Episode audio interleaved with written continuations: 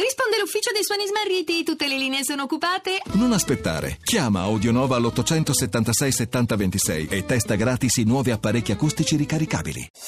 Voci del mattino. Saluto Nicola Casarini, responsabile di ricerca per l'Asia orientale al, presso l'Istituto Affari Internazionali, lo IAI. Buongiorno Casarini. Buongiorno a voi. Si sta svolgendo da ieri sera il eh, vertice a Bruxelles tra eh, Unione Europea e Cina, un appuntamento previsto e organizzato da molto tempo, eh, un appuntamento ormai eh, divenuto eh, annuale, ma eh, un, in questo caso è caduto in un momento particolare, proprio a poche ore dall'annuncio del, dell'uscita degli Stati Uniti dall'accordo di Parigi sul cambiamento climatico e naturalmente i tanti temi economici che sono in agenda di questo vertice eh, rischiano di passare un po' in secondo piano di fronte a questa vicenda. Beh, assolutamente, forse è stato il summit che è arrivato con più tempismo proprio il giorno in cui Trump decide di lasciare il, l'accordo di clima di Parigi.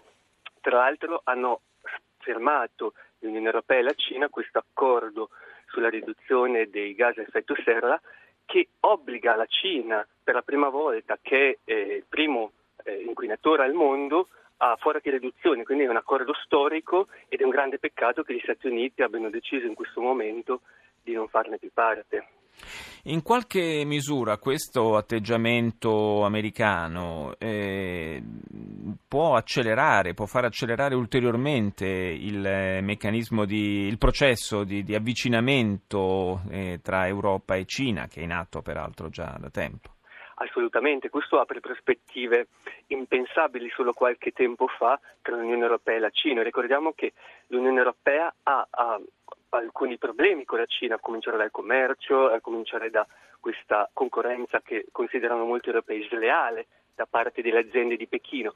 Ora la presenza in questo momento di un presidente americano che sta, sta alienando eh, gli europei, come si è visto negli ultimi vertici del G7 ma anche della Nato, e questo spinge, spingerà sempre di più gli, gli europei e i cinesi di trovare accordi anche su quei temi dove in questo momento ci sono i disaccordi, come per esempio la questione commerciale. Addirittura eh, credo che oggi debba essere annunciato eh, un accordo che riguarda il riconoscimento del, eh, dei prodotti eh, di origine protetta in, in Cina, è così? Esatto, diciamo che questi sono piccoli tasselli verso quello che dovrebbe essere eh, un accordo quadro sugli investimenti che potrebbe addirittura aprire la strada a un accordo commerciale, a un, a un eh, vero e proprio fra Cina ed Europa. E questi sono piccoli tasselli perché il mercato cinese è ancora, dire, ancora chiuso, ci sono ancora molti problemi di eh, armonizzazione normativa tra eh, la legislazione europea e quella cinese, però è sicuramente un, un accordo importante soprattutto per l'Italia che ha tutta una serie di prodotti che eh, vuole proteggere e che molto spesso vengono copiati in Cina. Eh sì, quindi è un, un, tassello che potrebbe rivelarsi comunque decisivo nell'avvio e nell'implementazione di questo processo. Io ringrazio Nicola Casarini dello IAI, grazie di essere stato con noi a Voce grazie del Mattino. Buona giornata e saluto Francesco Ferrante, vicepresidente di Kyoto Club. Buongiorno Ferrante. Buongiorno.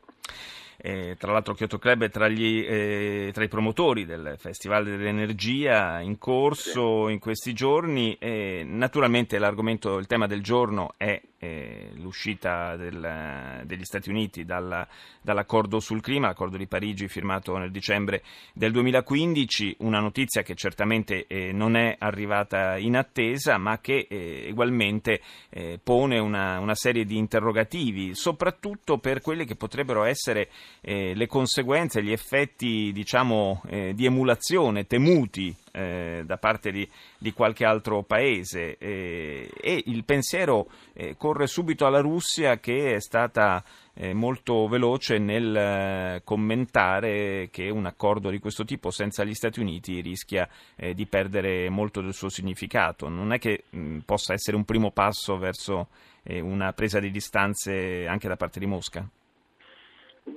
Guardi, il rischio ovviamente diciamo, è giusto porsi la domanda sembra però invece eh, piuttosto il contrario. Mi pare che a oggi gli unici paesi che sono, che sono fuori dall'accordo di Parigi sono gli Stati Uniti, il Nicaragua perché il Nicaragua ritiene che era troppo debole quell'accordo e la Siria perché ahimè quel paese è impegnato in tutt'altro. Beh, ha ben altri problemi, certo. Esatto, quindi diciamo in realtà diciamo, se si vuole guardare dal punto di vista politico eh, la novità assoluta nel, nel, nella storia di quest'ultimo, eh, forse dell'ultimo secolo, è che il, quello che eravamo abituati a pensare eh, come il paese eh, leader eh, del mondo, del mondo occidentale, è isolato in una posizione che peraltro è minoritaria anche nel paese stesso, nel senso che tutti i sondaggi eh, di, di, ogni genere danno in qualsiasi Stato degli Stati Uniti d'America, anche quello vinto dai repubblicani, una solida maggioranza di cittadini americani che invece vorrebbero che si facesse qualcosa per affrontare i cambiamenti climatici. Quindi, Ma anche eh, il mondo economico statunitense è, è, esatto. è, molto diviso e ci sono no. molte aziende, molti colossi tra l'altro del settore petrolifero che eh, sono contrari a questa decisione di Trump. Eh. Anche questo ci fa, eh, insomma, ci, ci, fa domandare come mai questa ostinazione da parte del Presidente. Guardi che il mondo economico sia schierato decisamente dalla parte di chi vuole investire in innovazione, rinnovabili, efficienza, economia circolare, economia verde, era chiaro sin dall'accordo di Parigi quando furono proprio le grandi aziende multinazionali protagoniste della spinta finale per che si raggiunse poi l'accordo. E, e quindi diciamo, è, è, persino la ESSO, è questione proprio di eh, poche ore fa, l'assemblea degli azionisti della ESSO ha votato un documento anche contro diciamo, i propri manager, eh, che è un documento che dice che loro devono tener conto dei cambiamenti climatici nello scegliere che tipo di investimenti fare nel futuro. Quindi diciamo, la realtà è che Trump in questo caso, come altri, come altri non è il caso di allargare il discorso stamattina alla questione del protezionismo, eccetera, ha deciso piuttosto di eh, dare una risposta positiva al suo uh, giro di interessi che lo hanno sostenuto e che lo sostengono in questa sua avventura eh, da Presidente degli Stati Uniti d'America, piuttosto che alle ragioni anche dell'economia, come dice giustamente lei, non è soltanto una questione ambientale di difesa del pianeta, che pure sarebbe eh, decisamente importante, eh, alcuni hanno detto che è una scelta immorale quella di Trump, ma oltre a questo c'è proprio il fatto che non sembra dare nemmeno risposta positiva alle questioni economiche. Di Ma questo quindi, parleremo. Di quindi potrebbe avere in realtà questa decisione un impatto limitato anche all'interno degli Stati Uniti oppure no? Guardi, io credo di sì, io credo di sì, non a caso eh, il governatore della California, il sindaco di New York, tante città americane si sono affrettate a dire che loro vanno avanti. Comunque tenga conto che la California conta per un quarto del PIL americano da sola, eh, per cui le, gli effetti concreti di questa decisione sono tutti da vedere. Eh, sul carbone, eh, che è stato un cavallo di battaglia di Trump, avere alzato i limiti di emissione delle centrali a carbone ha significato sì, magari un maggiore inquinamento in quelle centrali, ma non c'è nessun investimento in carbone nuovo perché non conviene. Eh. Ultimi, nell'ultimo anno c'è una riduzione dell'occupazione nella filiera del carbone dell'8% anche negli Stati Uniti di Trump per cui diciamo, gli effetti economici concreti saranno da vedere e da valutare. Io, diciamo, si può anche essere ottimisti e pensare che invece le, le forze delle cose, del, dell'economia, dell'innovazione abbia la meglio su questa decisione di Trump. Ovviamente, come lei diceva, al Festival dell'Energia che faremo a Milano la settimana prossima, questo diventa il punto centrale di riflessione e approfondimento, peraltro avremo dei tavoli per esempio sul gas, sulla geopolitica del gas, che è molto interessante vedere cosa significa, anche in relazione alla posizione della Russia, eh, che, che, che questa scelta di Trump in qualche maniera rimette al centro di un dibattito da cui invece era più o meno esclusa fino adesso.